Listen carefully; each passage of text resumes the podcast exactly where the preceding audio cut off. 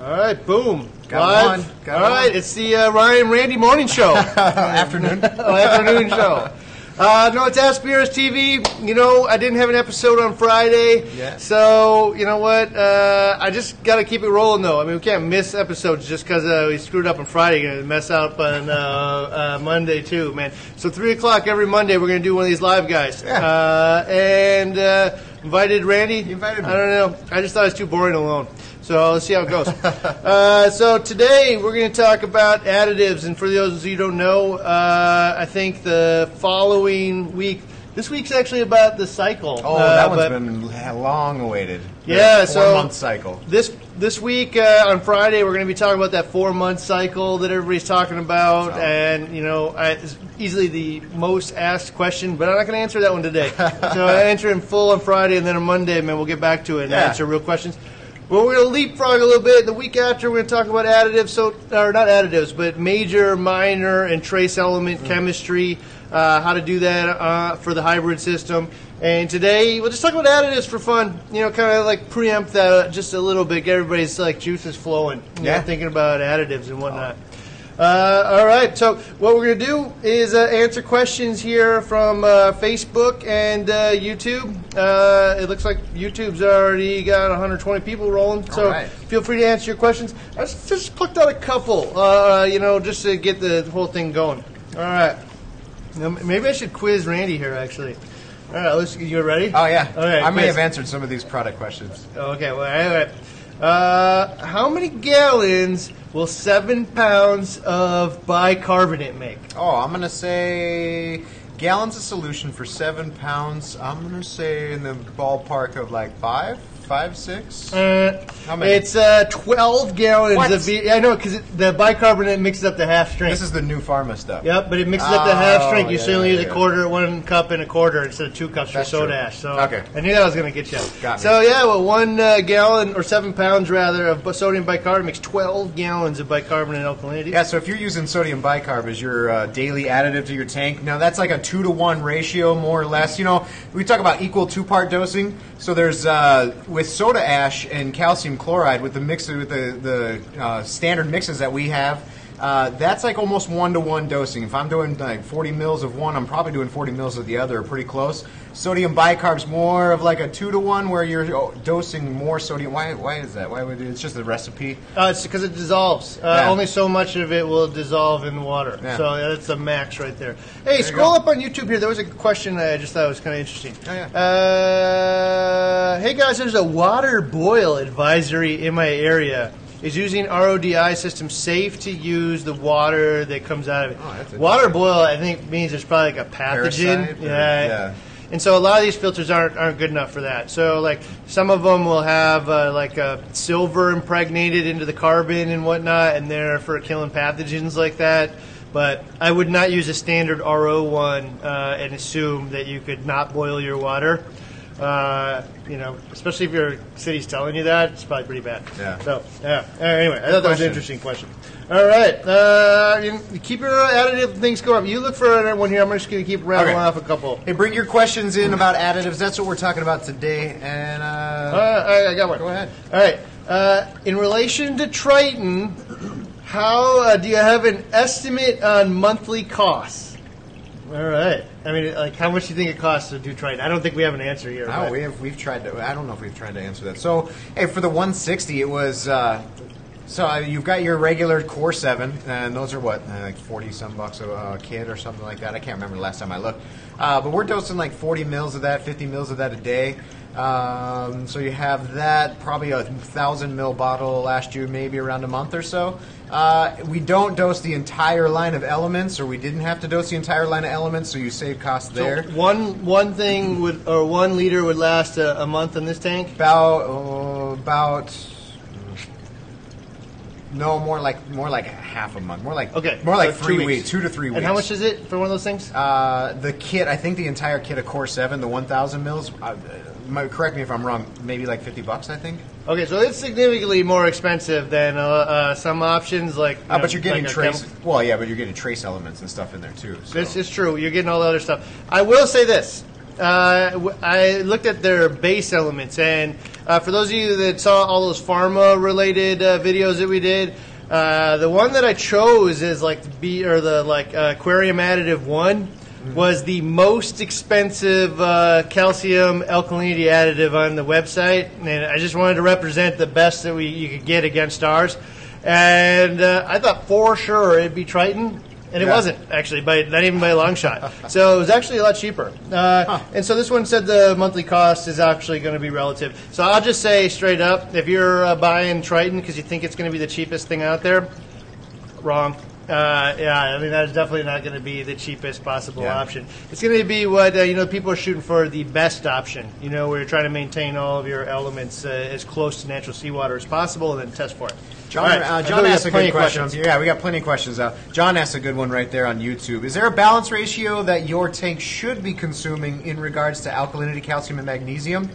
Uh, this is something that uh, we've done with the two-part dosing. So, soda ash, and like I was mentioning earlier, soda ash and calcium chloride mixed into solution typically doses about the same in equal ratios. And then after you've gone through what we had this uh, these starter packages, where after you've gone through a gallon of each one of those, normally dosed equally, then you would take 20 ounces of magnesium mix. That's uh, the magnesium chloride and magnesium sulfate and uh, mix those together and dose the whole 20 ounces at once. And that usually kept pe- uh, people's tanks in, in balance, I think. But there's probably more to it, do you think? Uh, yeah, well, you know, hey, well, there's another question up there. Scroll up a little bit uh, on YouTube's. Tube's coming in with the Yeah, questions. Pretty I know. Uh, Jose, there. Uh, do you think it's possible to overdose Red Sea color program if it's dosed, uh, or he's dosing based on calcium consumption? Oh, yeah. Uh, you know what? Because you're based dosing it based on calcium consumption, it's probably no different than dosing like an all-in-one kind of solution uh, in terms of the ability to overdose it, uh, because it's in ratio to the amount of calcium we're adding. So, like if I had like you know, say ESV or whatever, inside that bottle, it's obviously in ratio to the amount of calcium and alkalinity I'm using. So if you stay within that, it's unlikely that you're going to overdose it. But obviously not impossible, especially if you, you know, mess up the math or something in there. You know, anytime you're dosing any kind of element, there's always a risk of overdosing it. But like, I think that's kind of the beauty of it. And you know, I believe the reason that those different trace elements are in there is so they can maintain more of them. You know, because it's really difficult to get all of them to stay in solution, uh, and not precipitate out inside a true two part. So uh, unlikely you're going to overdose it, uh, but you know possible. One of the things though, they, they do have them in there like in ratio to each other in like groups, so you can use the test kits. Yeah. Yeah, there is a four-part test kit that Red Sea has. Uh, it's the trace it's part of the Trace Colors program. So you use the uh, you use the four-part Trace Colors program, and, and if you go in there, I did a video about this actually, uh, where I break down you know what they say each one does, and it's some of them uh, like if you want reds or if you're looking you know if this one will bring out reds, this one will bring out pinks, this one will bring out oranges. Uh, but in relation to that, uh, instead of dosing, there's another way to dose it. Like most people will probably choose the based on calcium consumption, which is the easiest and is also one that you can tie to other two-part solutions. Like if you're using our two-part solution, uh, you can tie the calcium consumption to the Red Sea Trace, and we uh, that was a video we also did. Um, but there is the found or there is the four-part like test kits, like iodine. It's the major. It's testing based off the major lead elements. So there's a whole lot of elements in each one of these bottles, but there's one or two particular lead elements in each one, and you base off a consumption of those on how much you dose. It's another way to do it, and then more test kits that you can get into. Personally, I, I opt for the calcium one. So So yeah, just for uh, the people out there, uh, the Red Sea stuff, I believe anyway, uh, the calcium one is just calcium chloride. So you know you can use ours if you want it. There's a like you said, there's a video that is uh, doing the math on that. Yeah. I believe the alkalinity is just sodium bicarbonate. So you could use that, or you could use uh, uh, you know soda ash and have the elevated pH if you wanted. Uh, and then I think magnesium is just a mix of magnesium sulfate and, and uh, oh, I, uh, the calcium one has strontium in it too. I bet. Oh, that's true, So you can dose that separately if you wanted. Uh, I got one here, uh, Ryan. If WWC feeds their coral every hour in the hour, even the frag tanks, how do we acclimate them to our feeding schedule? So that's kind of like an additive. You know, if I'm dumping in, you know, blended up food or whatnot to the tank. I mean, as, uh, you're like a do-it-yourself additive, really. You know, people are dosing amino acids and particulate foods and stuff. If I uh, take up a piece of tilapia or whatever, which is a big portion of the food that they feed, you know, they're just blending it up, man, and like all kinds of particles are going around. Uh, You know, like I mean, you can see like you know every size chunk of uh, seafood has made it into there, and they're feeding you know reefroids in there and some other stuff inside, mixed up inside that, some amino acids too. Yeah. So uh, you know, to that question, how do you acclimate them to your feeding schedule? So you got to keep in mind that it isn't necessarily that, that all of you need to feed every hour on the hour. It's just that in that tank, man, they have so many corals, man. The, like you know, uptake of uh, overall nutrition in the tank is just sky high. So like you know, they have to replace it pretty darn frequently, or it'll fall back down. So and you know, and we're not talking about phosphate and nitrate falling up and down like that. I'm talking about the availability of amino acids and uh, other types of dissolved nutrients, or even particulate foods like that. So you know, uh, they keep bare bottom, so the stuff is suspended as long as possible.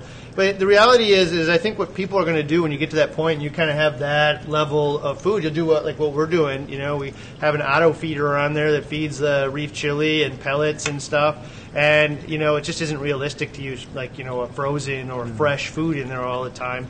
So uh, you can even put it on a dosing pump and dose you know Acro Power or something if you wanted to. So you know, uh, it's not realistic nearly anyone to do on the hour uh, on the hour, but that isn't like the message here that you have to do that to be successful. It's just kind of bringing home, man, that like you know part of the whole nutrient system, man, is protein, protein, protein. You know, and elements of protein. You know, because you need to build tissue. You know, and just sugar from you know photosynthesis breaks basically produces a simple sugar like the the uh, zooxanthellae produces basically more sugar than it needs for its own metabolic processes and then releases that sugar like into the coral tissue and then the coral uses it for energy. And so sugar doesn't build tissue on its own you know? So uh, add in the sources of nitrogen phosphorus uh, and pro- things that build up protein are, are important. You just don't need to do it on the hour every hour and if you did you could use an auto feeder. All right you pick one Uh, still up here on YouTube. We're going to get down here. We got to get some of these questions on Facebook going. But uh, I did see Keith's uh, question up here on YouTube. How important is it to double? How important is double, triple testing to ensure accuracy? And how can we improve the accuracy of a single test? So, uh, great, great question. And I mean, this has to do with uh, uh, you know with additives, especially the major like the major foundation elements. The you know that calcium, alkalinity, and, and magnesium. Uh, we've I, I'm, I would venture to say that we've gotten to the point in test kits of alkalinity, calcium, and magnesium that uh, there's a there's a, a variety of good ones out there, and you can fair, you can trust pretty well. Uh, of the like, I mean, we're talking your Saliferts, your Red Seas, your uh, your Hanna checkers, all of these different ones. Uh, but really, how do you make a single test more accurate?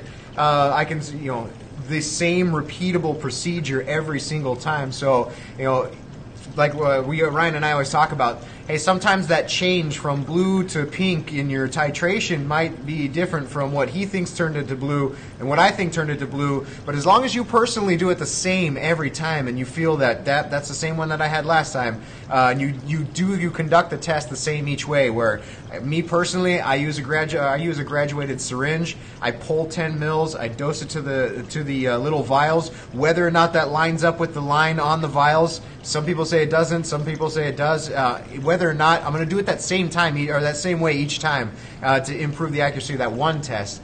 Uh, you may fill up that same vial to the line each time, and uh, as long as it's the same each time, you can kind of get an idea of where you're. Uh, you know, it's it, these are hobby grade test kits, so it's not like you're sending the stuff into labs. It's not like you have a laboratory in your own home, you know, for accuracy. But they're accurate enough to where you can monitor trends and things like that, and make and make adjustments if need be. And the reason for using multiple tests is specifically that. Like I will, I probably won't do a multiple test if I don't th- feel the need for it. But if something's way out of whack, like I test alkalinity one day and uh, it's like three points higher than normal. I'm gonna Well- con- I'm gonna conduct another test. I'm gonna conduct you know multiple tests just to verify, rather than go make changes based off of that one. So So, well, you know what I'd say in relation to this is it's not like he just said, uh, almost uh, verbatim. Is it's not about accuracy; it's about consistency. You know, and so I just want to make sure that however I'm doing this, it's the same all the time.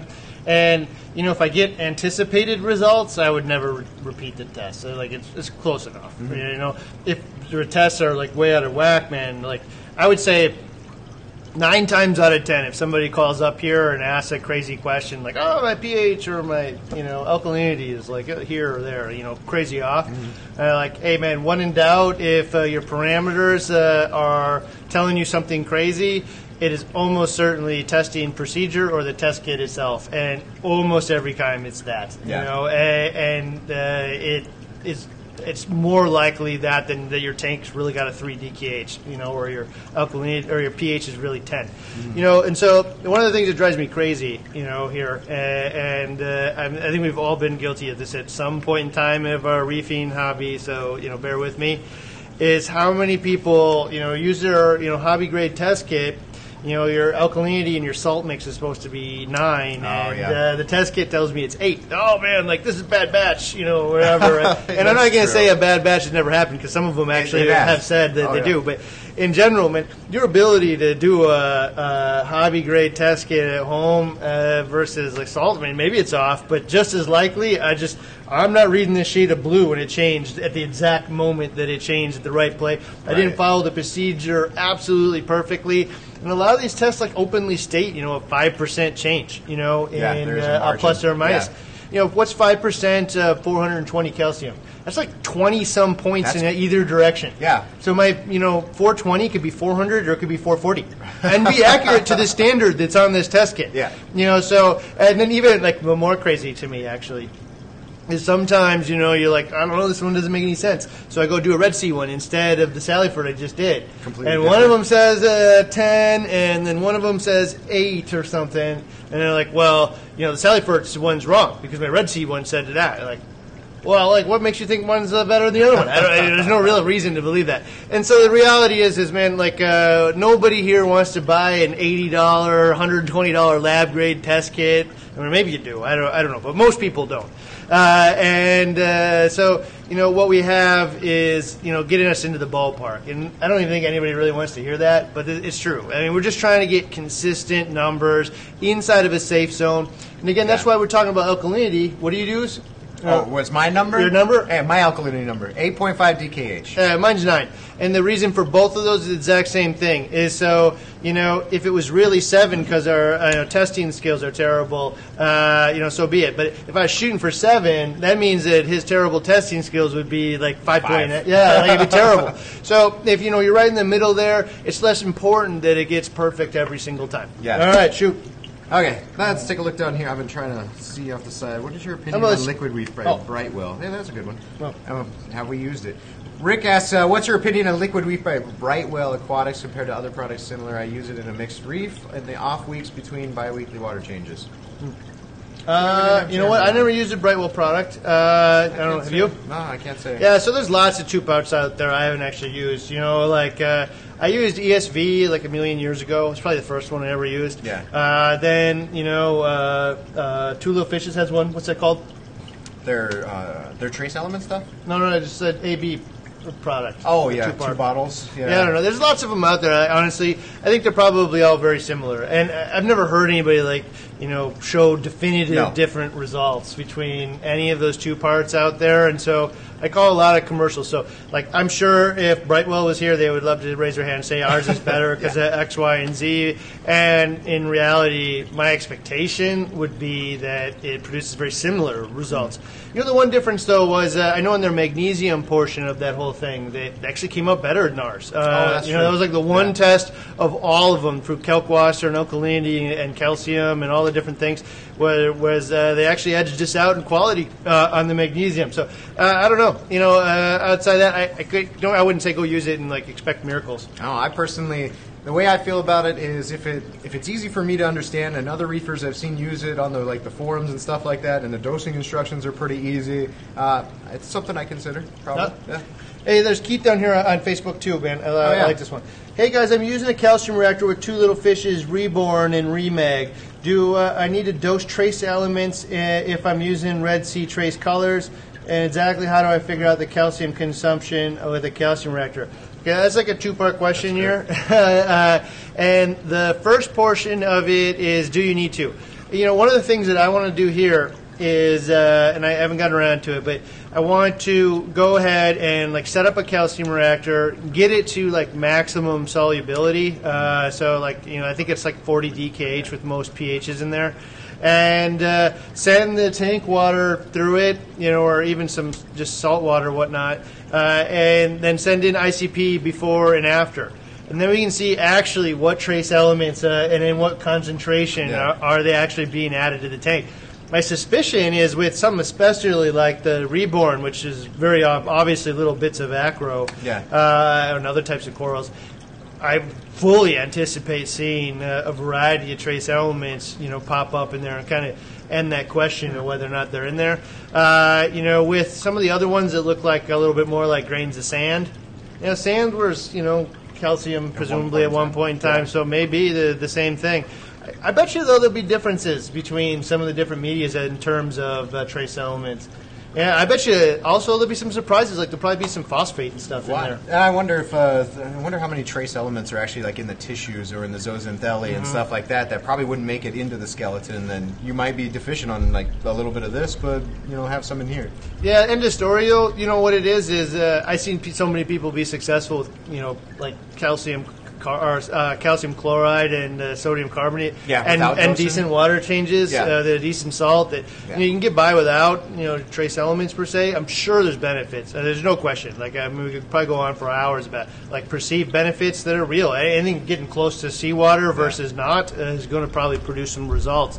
It's not necessarily required, but if you can like uh, with the trace or with the calcium meter, like let's say I could get seventy percent of them.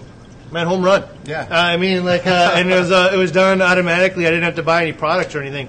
So yeah, I mean, I really hope to find that one out. Uh, the second portion of the question is how do I figure out the calcium, Calcium consumption, consumption. with a calcium reactor? So let's just presume that zero trace elements was in there, and it was only calcium and carbonate ions, and that isn't going to be the case. So being that is the case, it's going to be really hard to figure out. But the beauty of that uh, trace colors with Red Sea is that it's based on calcium, uh, you know, addition. So you can actually do the math, uh, test the you know parts per million of the effluent coming out of your you know calcium reactor, and do the math on how much you're actually adding to the tank, and then do the math backwards to get your you know trace element ABC thing. I got to be honest. That would be pretty nerdy, and I don't think many people would do it. You know that I mean, you're really going to get into it, and that, at that point, like in reality, there's probably some trace elements coming out of that that, that calcium reactor media. Yeah. It's time to ICP test and check your theory. Yeah. And, you know, like, I mean, if I'm going to get that far into it, I, I better make sure what I'm doing is making sense. That makes that brings up a good point about just the ICP in general, whether or not you're using the tri- whether or not you're using the Triton method or, or some other method of like adding two part or adding you know major foundation elements back in is like you can you can send in an ICP test. And then if they, you know, if you're deficient on one of these other ones or one of these other ones, they're individual. They're, you know, they're available individually. So maybe your calcium reactor's not putting in iodine or something like that. Well, now I have a Oh, little bottle here, and I could drop some in my tank. So this is what I also actually this is a good point, man. Uh, so you know, like the ICP thing, you know, it's not perfect, uh, and uh, like uh, it's just a new tool to the hobby, right? Uh, and you know, like people on the forums and stuff get lost in like the whole debate about this and does it test that perfect or does it test this thing perfect? And the answer is no, it doesn't. Uh, and it's not being done in a you know, thousand dollar uh, shot lab, meaning that like you know, uh, you know, like university professors are in there doing it. You know, it, it it's just done in an economical manner where for 50 bucks, man, I can get a really solid window into my tank that I've never gotten before, especially if the results are repeatable. Uh, and they have been for us. I mean, we've sent in tons of samples where you send in three, and I haven't found one where they didn't match, you know, so they're not labeled or anything where anybody figured that out. So I've been pretty impressed with that. And the thing about it, though, is you know people get lost in some of that stuff again the accuracy like you know it openly states man on the calcium and stuff like this tool is designed to measure like parts per billion you know or trillion in some cases. You know like not at 420 parts per million calcium so it's just not accurate at both of those ranges. Okay, yeah, and so if it's off on uh, calcium man by like 5 10% it's a big window 10% you know that 10% of 420 man means it could be 4 380 and it'd be accurate you know. So you know it's not the greatest tool for i would never use it for calcium alkalinity and magnesium personally I, I just got better tools in my house. I can do it right there. I'm worried about those things I can't test for, and that's the things that, in fact, I'd prefer if they just strip that stuff out, out of there because it's misleading, I think. Oh. Uh, but this is how I think is a really cool tool for ICP for at home. You know, you're sitting there debating, like, should I use the XYZ product because it's got trace elements in it? Hey, man, I do really good water changes. Do I really even need the trace elements? Can I just use bulk material? And, like, what that ends up is, is like an endless debate on the forums. You know, back and forth, back and forth, back and forth, with no real knowledge on it, you know, just guessing. And in this case, I can actually implement what my plan is, send the thing out. It doesn't have to be all the time. I get it twice a year, you know, just to like kind of make sure I got a pulse and like I'm not just totally screwing up the chemistry in my tank, you know, doing whatever I thought was right, you know, and send it in. And it turns out like, uh, you know what, a couple of these things are slightly depleted. You know what though? Like, Slightly. yeah, I don't know, man. How much? How much do I want to spend a nut slightly? Not much, man. I really don't. Uh, you know, unless you're just like, unless you know, mad scientist is part of the fun. You know, uh, which I don't think most people is, especially because it costs money to be mad scientist. Yeah, it does. Yeah, and so like uh, I would use that ICP test that way is just to make sure no matter what additive solution you pick, you know, make sure it works the best. And there's lots of questions about what uh, ICP tests uh, out there. You know, Oh yeah, I think- Triton, ATI, you know, Water testing a, labs. Yeah, there's a guy in uh, Colorado. Yeah, I I think does it. does it with them. Yeah. mhm. Uh, the ATI does one. Yeah. Uh, and uh, Triton. Uh, we only stock Triton here. Uh, and I guess this is here's the reason why. I, I guess, uh, and uh, forgive me for all the people that support all the other ones or you know whatnot. Uh, this is not an easy thing. Uh, this testing all these things at that low level is not an easy task. Some of it is uh, actually kind of like creating an algorithm to guess it to the best of their ability. Uh, and the fact is, is I've seen enough people send out the same sample to four of these places uh, and get totally different results at each one of them. Uh, and you can't like test one against the other one and say for sure that uh, I don't know AB got it right. You know, you don't know. you know, you really don't know. So the end of the story, man, you just got to pick one that you trust and trust that one to the best of your ability. And for me, I tend to go to the thought leaders on this thing instead of the Me Too's, and uh, go to the people that you know, like started doing this. And I can't remember which one it was, but Jake Adams told me I needed to go to the uh, Triton booth at an Interzoo. Must have been must have been seven years ago, man. Yeah, and, and so a really long time ago. Uh, and so seven years ago, I mean, they've been doing this that long over in Germany, refining it, perfecting it, getting the accuracy right. And so, just out of default, uh, I look at these guys, Triton as the leaders and the ones that I trust the most, and that's why we sell that one, and we don't sell the other ones currently. That doesn't mean that we won't sell them, Yeah. uh, especially if we decide that you know it kind of meets our standard, or you know it's so much cheaper that even lower degree of accuracy you know provides value. Uh, then maybe we do that. But uh, yeah, I don't know. That's what we use. Yeah. All right. Uh, Misfit Reefer here on YouTube is asking, "Hey Ryan and Randy, uh, aren't you using a two-part combined into one now? Something Reef by Tropic Marin or something? Yeah, that's uh, either the carbocalcium, uh, but the one with trace elements is the same thing, uh, which is called All-For-Reef or uh, All-For-Reef, right? Yeah, and that's actually something that Zach's using on his tank. He's been at it for like three months, four months now on his tank. SPS dominated 60 gallon system, a one single source of uh, calcium of the calcium carbonate and, cal- uh, carbonate in the tank, and it's calcium formate, which. Uh, yeah, I mean, you could break that one down a little further. Yeah. we're, we're I'm expecting to. I'm still expecting to do a video on this one because uh, Lou over at Tropic Marin has given. He's just full of information, and he's anytime you want to talk about this stuff, let me know. So I got to sit down with him and like really break this stuff down into how it works, and then like come up with a video to like set, set I mean, straight. Lou, if you're watching, you owe us free lunch or something. 'cause, yeah, you know, uh, we're spreading the news in this one. Uh, you know what? Uh, actually, I think Jake again, man, was one of the first people to spread the news in this one. But Yeah, he was, yeah. uh, you know, uh, for us, uh, I got to tell you, as, we've been using it. I know if you've been watching this, you saw the the tank that. Uh, uh, uh, Zach has. Uh, if you watch my Instagram or anything, you've seen the the Zoanthid and now the LPS tank that's running on that. It's just like 10 or 15 milliliters a day, and it is calcium uh, formate. And so the the difference here is like calcium hydroxide is the only other like not only but the only popular option for adding calcium and alkalinity. And the reason for that is I add the calcium hydroxide to the water, and the calcium ionizes off and it's calcium. The hydroxide interacts with the carbon dioxide in the water to form carbonate, right? So essentially, I'm adding you know calcium and carbonate to, to the tank in, in separate forms. If I added calcium carbonate to the tank, I'd be adding sand or rock essentially, and it wouldn't dissolve, which is good because our coral skeleton's made out of calcium carbonate. If it dissolved in the tank, we'd be in you know bad news. So in this case, the calcium formate, uh, prior to that, there was actually a thing called calcium citrate. And the citrate would happen, calcium go in, the citrate would be, you know, metabolized by bacteria in the tank and come out as carbonate, right? So it was like a really long tail thing that actually produced the carbonate, but the calcium was readily available, but it produces it in equal amounts. Problem is the citrate uh, formed all kinds of, or reduced the oxygen in the tank Yeah. too much, right? The formate does not have the same uh, degree of issue. So, uh, you know, you won't reduce the oxygen as long as you're like in some kind of you know reasonable level. And I can tell you, we we cranked it up pretty high with a pretty high SPS tank, and it. I don't know, not an issue with any of his fish. So, uh, in this case, I'm adding calcium and I'm adding uh, formate. Formate is by, metabolized by the bacteria, turns into carbonate. We have calcium carbonate again.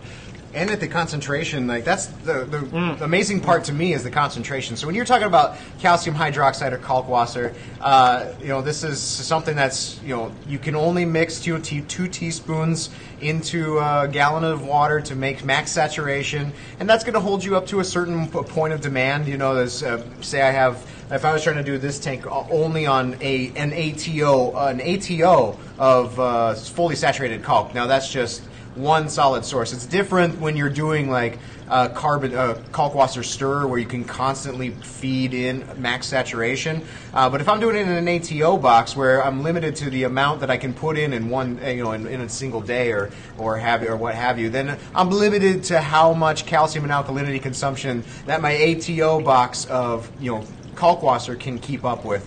Uh, but when you're talking about the uh, the all for one or the carbon carbocalcium, it's almost it's nearly as strong as like standard two part. I think it's stronger. Stronger than Slightly. So, which means now now uh, on a tank like this, where I was dosing 150 mils a day of uh, of alkalinity and calcium. Uh, that same one single solution at a slightly re, you know a slightly reduced uh, amount is going to keep up with the same demand, so, and it's scalable too. I'm gonna so- butcher this, but like uh, just reference point, you know, like uh, uh, I had my first 90s filled with corals, and you know I'd use two gallons of kelp kalkwasser a day from my top off Hmm. in this tank, right?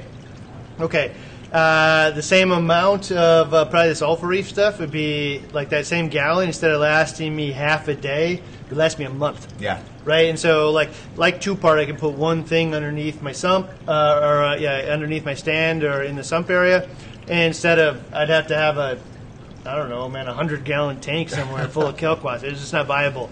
And so, uh, eh, and you can also have one dosing pump. Yeah, a right. Yeah, and so like you know now I could go buy like one BRS doser, you know, for like seventy bucks or whatever it is, and you know I'm done.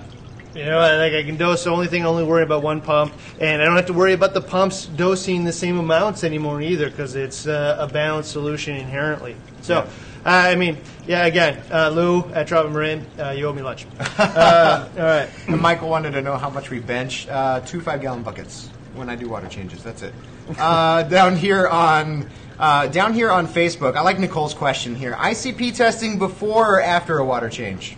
I'll let you go first. I'm gonna I'm uh, so before or after a water change. I'm per. I'm probably in the boat of. I'm gonna do. I, I'm in the boat of doing mine there. Setting mine halfway. Probably. I don't know.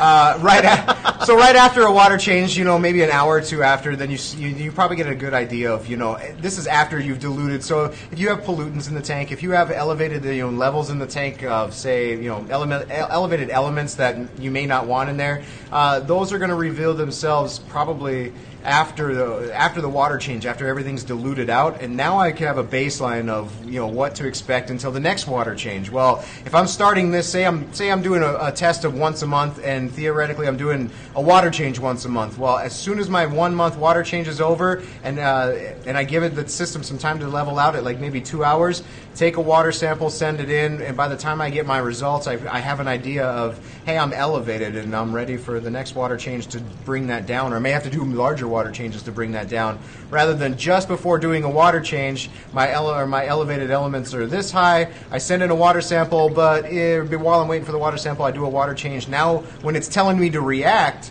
uh, I- that I may have already diluted the problem. You know, if I do a water change beforehand. Oh gosh, man, this is a good question.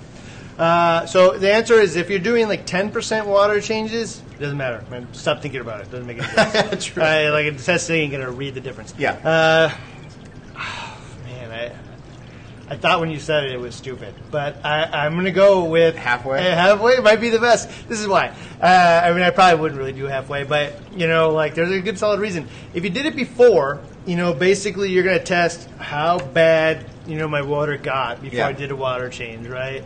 You know, theoretically, you could just like adjust. You know, I did a thirty percent water change, like you know, but you don't really know what's in your water change water either. I guess. Yeah, true. Right. So, but you can see how bad it got, right? If I did it before.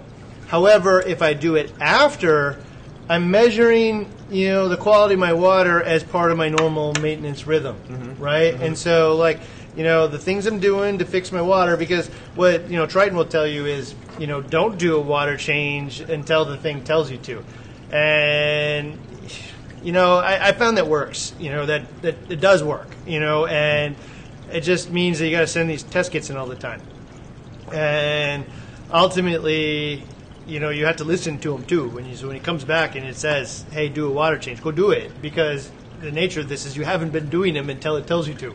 uh, and then when it does, don't treat it like it's a, uh, like a you know optional thing to do. Man, it's saying, "Hey, things are off, man, fix it." You know, because you haven't been doing water changes before. Now it's time. Uh, so you know, uh, in their essence, I guess you would do it before a water change because you wouldn't even do a water change unless it told you to. If you're going to do it anyway, and I'm just making sure, like, again, I'm going to like do this thing, man, maybe every quarter or twice a year, once a year, you know, uh, and then I guess I'd probably do it after my water change, just because I know that that's you know part of the rhythm and what I'm doing. It's telling me whether I'm doing is working or not. Yeah. I don't know. I don't know. Alright. Good enough. Or or Go ahead. or I'll watch. for do you. what Randy says and do it right Do in it the middle. halfway. Yes, right in the middle, man. All right. Uh, what else we Uh, got there here? was one up here with. mm, Might have, there we go. How do you? Hey, how do you feel? Okay, TJ Howell wants to know uh, how we feel about dosing bacteria once a month to promote different strains. You want to go first? I'll, I'll go first. You, I went first last time. I mean, I gotta tell you, it just sounds like total garbage to me. Uh, I mean, like, I'm sorry to all the bacteria people out there. Uh, I don't know, man. I, I don't know. It just like, I mean, we've been fed like a lot of you know uh, snake oils and like magic elixirs over the years. Now, there's there's some out there, man, where I guess I would I would absolutely do it. Like the Zeovit one, it's just part of their whole system, man. It's like ultra low nu- nutrients. They want certain bacteria strains to be dominant, and you know the nature of the whole Zeovit system is, you know, follow this thing. Everybody who's done it this way produces this kind of results. And, well, and there's a community that backs it though too. yeah, and like it's like a Yeah. you know uh, the Zeovit thing's actually been around longer than I have, you know, Mm-hmm. or at least in the hobby, you know. So like I mean, this is like twenty year thing.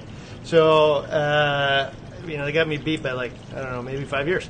So you know I, I mean it produces results. So in that case, like if there's a really refined thing, man, I, I would follow it. I wouldn't decide that I know better than everybody else out there. Uh, and at some point, you just got to trust the manufacturers uh, are doing what's right for you, especially in, in systems that are producing results. But in general, I mean, it's really hard, man. I, I mean, I, I believe the process. You know, I believe the process. Like in the tank, there's this like you know magical warfare that's happening. You know, inside this tank, and you know, on every surface, you know, cyano and cyano and diatoms and dinos and natural good bacteria are all like duking it out, trying to figure out who's going to win this space, right? and you know a lot of times the ones that have uh, uh, get energy from photosynthesis win the fastest, right? Uh, but you know there's a lot of these bacteria and booster bacteria booster products like the waste away. Yeah. Um, so the waste away, you know, eliminated the cyano and helped, you know, whatever beats up cyano, like win the battle. And the sad part of it is if you go to like all those Dr. Tim's products, is there's like, you know, a solution for everything but the EPA like won't allow you to sell your product saying that it kills you know anything Yeah, uh, like yeah. pesticide, herbicide, or anything like that, without going through like a whole slew of stuff that you would do if you're going to sell Roundup. You know, to eight million people, but like, or like, you know, or probably more farmers, whatever. Yeah. But not to a handful of reefers ain't worth doing.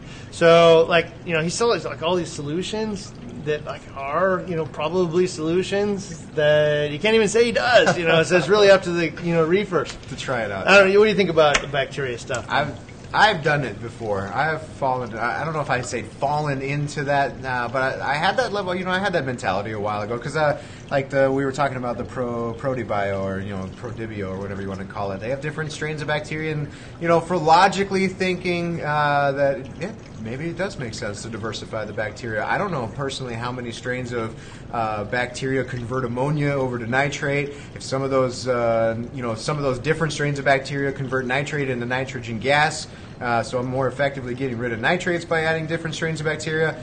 I don't know, but uh, there is uh, Dr. Tim out there on the forums now answering questions about his stuff. So, that, and if you had some real had some real questions about it, he is like the micro. He's like a mic, he's a microbiologist. Dr. Tim. Uh, he's out there on, uh, he's out there answering some of these questions too, and kind of giving a better explanation than I could give. So I was there at one point in time, but I've also seen success, you know, a hundred different ways in this hobby, and not everybody, actually a very small handful, probably even less than a handful of group of people diversified their bacteria and had really good, uh, awesome looking tanks. So it, it doesn't have to. You don't have to. All right, I'm gonna I'm gonna go flip flop. I forgot, man. I mean, like I I just you know it's hard on these things where you can't like definitively prove Yeah, anything. nobody's really done this research. So you know, at one point, man, everybody thought those like cycle, you know, products. You know, cycle the tank. You know, Oh, yeah. uh, like InstaCycle were you know like uh, uh, you know snake oil products. And like I gotta tell you, we all we use them here all the time, Yeah. and I don't think we ever kill any fish. You know, and so there's never an ammonia spike, man. It just works. So uh, those products absolutely work. You know, and it's, uh, it was actually interesting, man. Uh, uh, I was talking to uh, Jeremy over at Brightwell, and you know he's, they sell that Microbacter Seven stuff, and you know he was actually promoting that you don't just use his product, but you know it's like, hey, if you're going to start a brand new tank, promote as many strains of bacteria, beneficial ones as possible. And he's like, yeah, you could use Dr. Tim's, you could use that Prodibio startup and stuff in there. And I'm like, oh, Jeremy, that's I don't know, man. That's you know, tell people to use all these things. You know, that sounds like kind of a lot. You know, and then you know what, man? I was writing the uh, you know whole uh, the whole uh, four uh, month uh, cycle process. Yeah. You know, and over at uh, Worldwide, they use exclusively the Microbacter 7. Here, we've, I don't know, by default, just used the Dr. Tim's uh, one and only almost exclusively. Yeah. And then you know, I thought about it, man. I'm like, hey, I want to start up a brand new tank. I want to let the good bacteria beat all of the pests. I mean, I'm probably going to run into some issue in a new tank, right? But I want to limit that as much as possible. And like you know, so we do the good, better, best strategy. And the, I'll just give it away. A little spoiler alert here. Like on the uh, XL750, uh, we're gonna dose the Prodibio, the Microbacter 7, yeah. and uh, the Dr. Tim's because it's the stuff isn't that expensive. And for me, uh, in the reefing, ounce of cure, eight million pounds, uh, or I mean, ounce of prevention, eight million Yeah. pounds of cure. Like Yeah. in fact, it's not even like on the same scale. Like after the stuff shows up, dealing with it is a giant pain in the butt. If you can prevent any of the stuff in the beginning. I'll pay twenty bucks just to close my eyes and hope for the best, you know, uh, because uh, you know it is. It's it's just trying to avoid diatoms and and uh, uh, dinos and, and Oh, all that yeah. kind of stuff, and make sure that the things we want to win in the tank's worth it. Now, here we've all started with the the Dr. Tim's, and they started out with the Brightwell. So on the 180 or the one E170, Yeah. I'm going only uh, Brightwell's Microbacter 7. Oh, yeah. And so we'll get to see the difference. I mean, it won't be anything like definitive, like, oh, we should all use three of these things. But, like, uh, if you got a little bit of money burning your hole in your pocket at the time, you're like, I really, really want to avoid this stuff at all costs. I mean, it's like almost like eating like a, an organic banana. Uh, I don't. It was the normal one wasn't going to kill me, but I feel better about this one. Yeah. Uh, yeah. So I don't know. Uh, also, I'll note, you know, the, our knowledge on these bacteria is kind of you know changed and like evolved, and you know the things that we're looking for are just different. You know, back in the day, a lot of those uh, bacteria products were refrigerated. You know, and that's because you know some of the most aggressive or uh, best options for just changing over uh, ammonia into nitrite and nitrate There are actually bacteria that are best refrigerated. So if you find a refrigerated product, it probably will work better at that. But it's completely missing the other bac- beneficial bacteria for it, and so you know there's other processes on the surface of the rock that if you put those things in there, uh, they actually would outcompete each other, and so like in those you know, refrigerated products, they don't work as well, you know, with some of the other things. And in fact, I, I think the way that they preserve the stuff that isn't refrigerated is just taking all the oxygen out of the container, and they all go into like a dormant state. So uh, I don't know. That's all, all I got to say about bacteria. There you go. All right, what do we got? uh, let's take a look here. Is it okay to dose Alkmag and calcium uh, or any Red Sea products before flow through carbon? I think it, his big question here is uh, Lynn's question is uh, is carbon going to remove any of that stuff? Okay, is it okay to dose alkalinity, calcium, magnesium, or any Red Sea products before flow through carbon? So, like, if Oh. your carbon chamber was here, or you had a bag of carbon here, and you're dosing your alkalinity, calcium, and magnesium, is it okay to dose it here in the downward, in the upstream? the carbon shouldn't remove any of those things. Yeah. Uh, in fact, I mean, in theory, like you know, some, well, all trace elements. Yeah, there's like iodine and stuff in some of those That'll things. Yeah. So uh, I'm thinking major elements, no problem. But Hmm. for those trace color, trace colors and stuff, I probably wouldn't dose it into the same container as the carbon because it'll pull out iodine and, and stuff Hmm. like that. So, uh, but like major elements, calcium, alkalinity, no big deal, you know, at all. yeah, solid. All right. Uh, Let's see. uh, what do you think about acro power? All right. Uh, uh, so, you know, David Turner, uh, you just make me think of RT Turner. So, uh, RT had this stuff by the gallon, and he had a really awesome tank. Yeah, NPS tank Yeah, that he was dosing it to. With a head, with a doser hooked straight to it too. Yeah, I mean on tap. So uh, yeah, I, I would say the Acro Power is probably the most time tested, longest used like a amino acid type product uh, out there.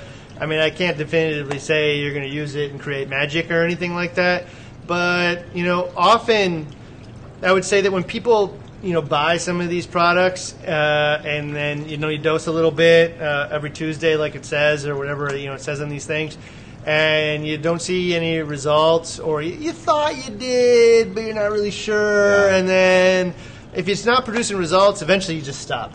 And so there are so many AcroPower fans out there that have been using this stuff for years and super super big fans. I won't say that mean that means that it, it for sure is the most awesome thing out there, but is a strong indicator if really successful tank users are using this stuff for a really long time, recommending it to others. They find the value from it and they keep doing it. Yeah. Because there's things like calcium and alkalinity that are obvious, like yeah, bam, man. I know for sure that that is, is is obvious. The rest of them get kind of murky, and, and murky people don't repeat. So if people are repeating it, uh, usually it's a pretty good sign. All right. Uh, let's see what else we got here. Oh, somebody asked us, uh, and I forget where it is, how we feel about the uh, accuracy salt. I think that's the two little fishies one. Is that the, the little. Uh, we gave it back to, to Uh, Charlie. Yeah. no, we gave it back. Individual packets. Can't beat it. Five gallon bucket. Well, that's all you need. Mix one packet, one bucket. You're good to go. Charlie, Charlie uses it. It's really good stuff. So. So I'll just be open and honest here, man. And uh, like a lot of people won't like this, but like. I think it's a smart way to do salt. Oh yeah, I do too. But the thing I was going to say is, uh, uh, you know what?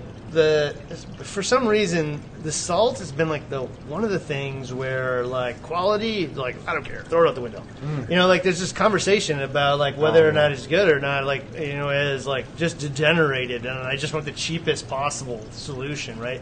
And that can be like cheapest, you know, in quality, or it can be cheap cheapest in like usability right? And so in this case, it comes in little pouches that are pre-measured. I don't have to worry about stratification issues. I don't have to do anything. Just dump it in my five gallon bucket. I'm good. I don't have to measure it. I probably after a couple times, I probably don't even have to use a refractometer if I don't want to. You Yeah. know, because this thing is Trust pre-measured. well. yeah.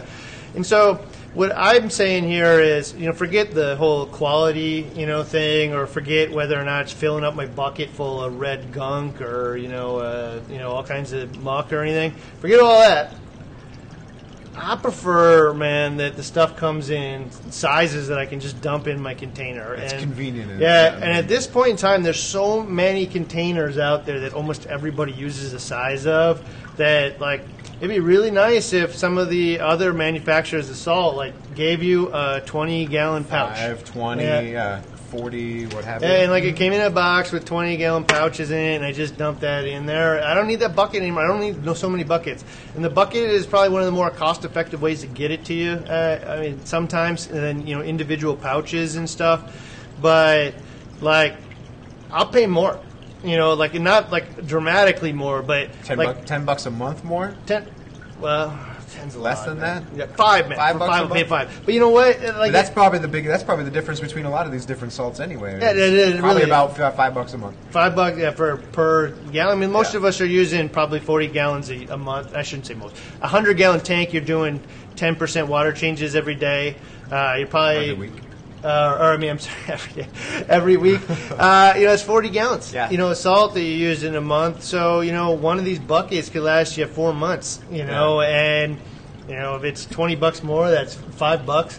Yeah. If it, it probably wouldn't even be that much, 20 dollars more if you just get the bags. It's probably four dollars more. Costs a dollar more to mix up my salt, and no stratification issues are a thing of the past. Yeah. And that I don't have to measure this stuff out. I just buy the right size. So I'd love it if other people did it, but the accuracy for uh, for them in the little five gallon things, if you're only making five gallons of water, uh, I'm done. As long I don't know what the parameters are on it to be honest, but Uh-uh. I have to check. I had to check too. I I mean, because I don't make five gallons of water around here. We make We've got we make 250. 250 over there. There's one over there. It's like 360, and Yeah. then there's another one. It's another 200. So we don't use it that way. But you know, let's pretend like this is just an office space, and none of these people here had reef tanks, and I was just an oddball here, Mm-hmm. and I had a little guy on my shelf. Uh, yeah, I don't want to like turn my office into some weirdo's office with uh, RO systems hanging off every wall. So mixing up a bucket of water underneath my desk and filling it out, that'd be awesome option.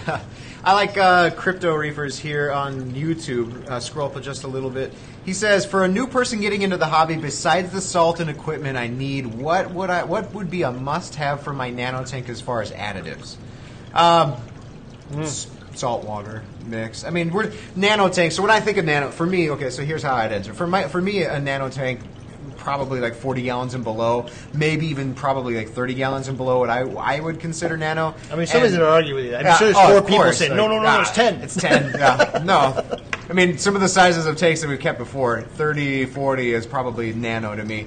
Uh, in which case, you know, and, and anything, anything usually under 30, 40 gallons, uh, I don't see the need for, you know, dosing trace elements. The, my 10%, my 20% water change is one, probably only going to be, you know, like a, a five gallon bucket or two five gallon buckets, which is completely, uh, completely manageable over like 20 or 40 gallon, like brew trash cans and stuff like that. So, uh, the, the dilution from that is, is uh, enough for you know for me. I mean, I haven't sent in ICP tests on ten on ten gallons of water change on a forty gallon tank every every week or every two weeks.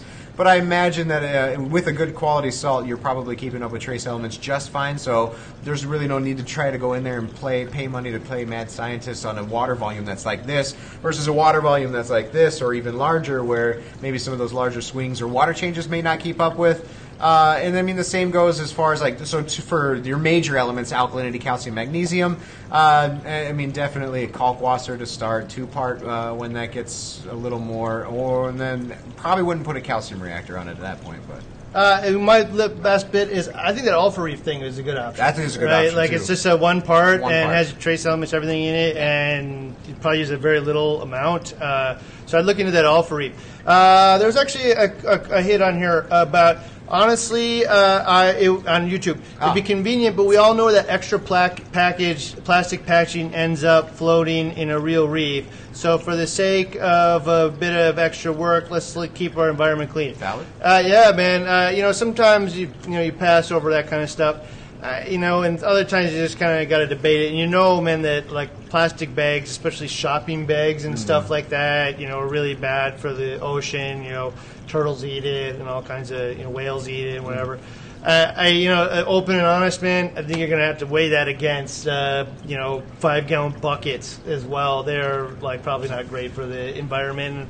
You know, here in Minnesota, I'm not sure if any of my plastic buckets or bags are, you know, making to the sea. Uh, but like at the same time, man, a big white buckets that are eating up my garbage or bags. Uh, let's be honest, they're both not good. You know, uh, but uh, yeah, but I, think, I mean, I just like it when people are thinking that way. Yeah. So uh, thank you for challenging us. Uh, absolutely. Yeah, cool. All right, what else we got here? Let's see.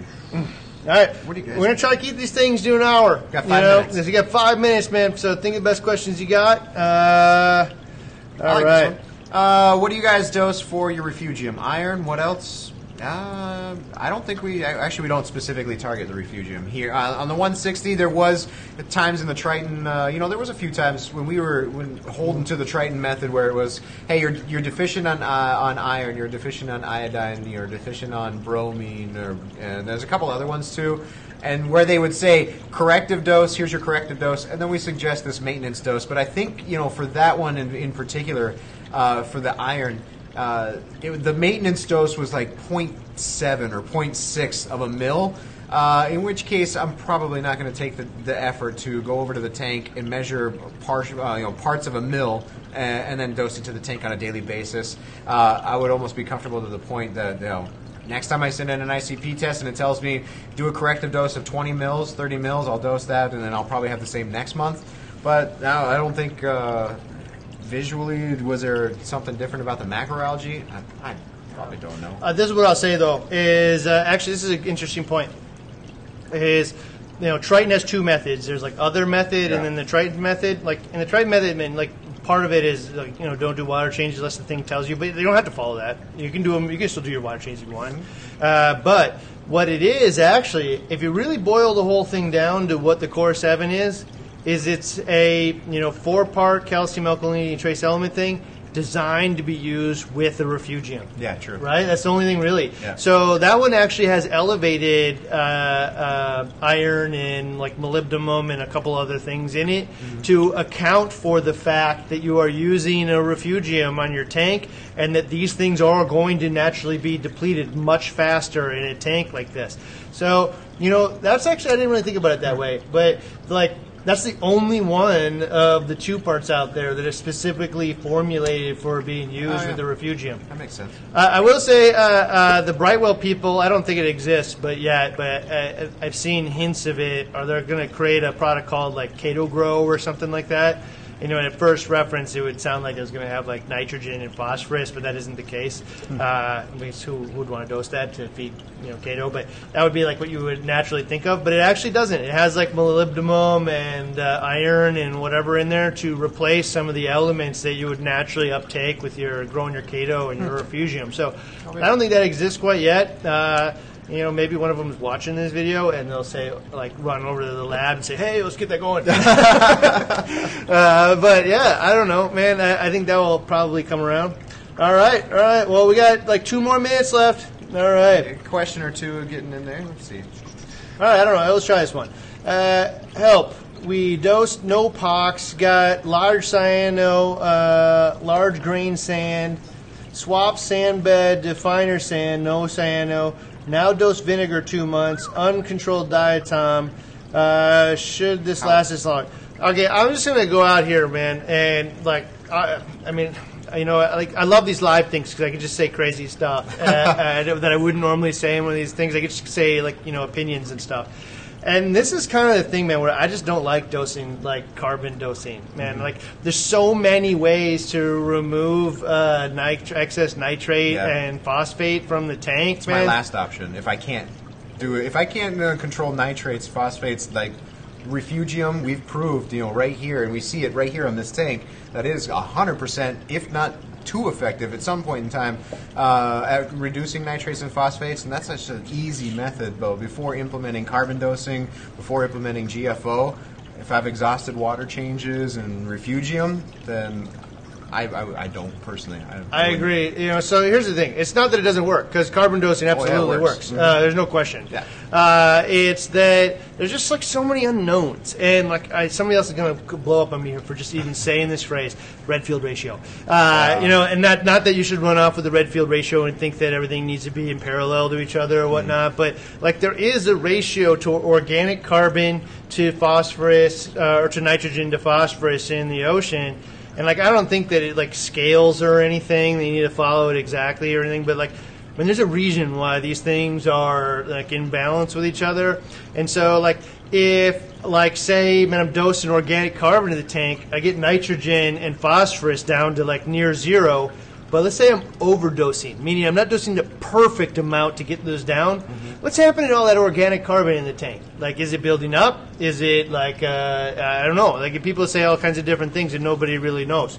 You know, Triton's actually coming out with organic carbon tests, you know, so maybe we'll get a, more vision into that. I, I've never seen it yet and I don't know how it'll work, but like, that'd be fun to see, especially for organic carbon dosers. But, like, you know, there's all this discussion out there, like, you know, does cyano or diatoms or dinos or whatever thrive in an environment where there's really high nitrogen, low phosphorus, or vice versa, or you know, tons and tons of organic carbon in the tank but no phosphorus? But like getting these ratios like totally out of whack, man. Like, you know, probably aren't like good things.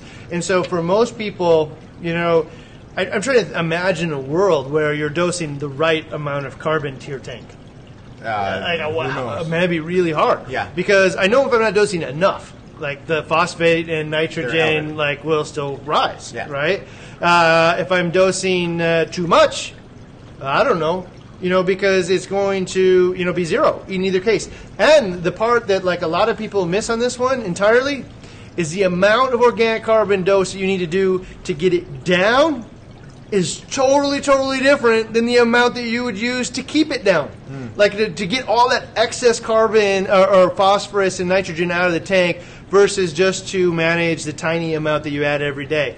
And this is actually one of the reasons why if you're going to start carbon dosing, for me, like what I would do is use water changes to get it down already, and then use the carbon dose to manage that now low level, right? Uh, because you know that way. I'm not trying to like correct this like extreme wrong, and who knows what's going to happen in this wild west environment of microbes on, on you know the surfaces of everything in the tank get it down naturally through water changes. I guess that's not natural, but get it down through water changes in a way that is in balance, you know, with all the other things. Then use the carbon dose to leave it uh, down there. So I'd actually say that about a lot of different methods of uh, maintaining, you know, various uh, various ways of maintaining nitrogen and phosphorus in the tank. You know, the don't try to use a tool to hammer an existing problem. Water change it out, which works 100% of the time. Then use the new tool to maintain that thing, get it stable around that new thing instead of you know Wild West. Yeah. All right. Well, I think that was a good. Whoa, whoa, whoa, whoa, I see one jiggling over here. Uh, uh, what kind of additives are those in the white cups you're drinking out of? This is Calm Chamomile Ta- Tazo tea. It's pretty This good. This is Tazo Orange Blossom. Like I'm a chronic tea drinker. I, I don't know, man. I, I can have one cup of coffee in the morning, yeah. two, man, sometimes, and then I just have a total uh, freak out. You know, after that, you don't want to be around me, man. I'll be running around crazy. So, but I love hot drinks, so we drink a lot of tea around here. I do anyway. So, In the colder uh, if you if you want to be cool like me, Tazo Orange Blossom. It's good stuff. I like those pie passion one things too. I'm a berry blossom guy. I know that. Like, you know, I like these fruity ones. So I, I don't know, man. I love Teavana too until they went out of business. Oh, yeah. I, I don't know. Let's grab that one real quick uh, um, before we get out of here. Miss Umbra Hawk asks, "What size is the tank behind us?"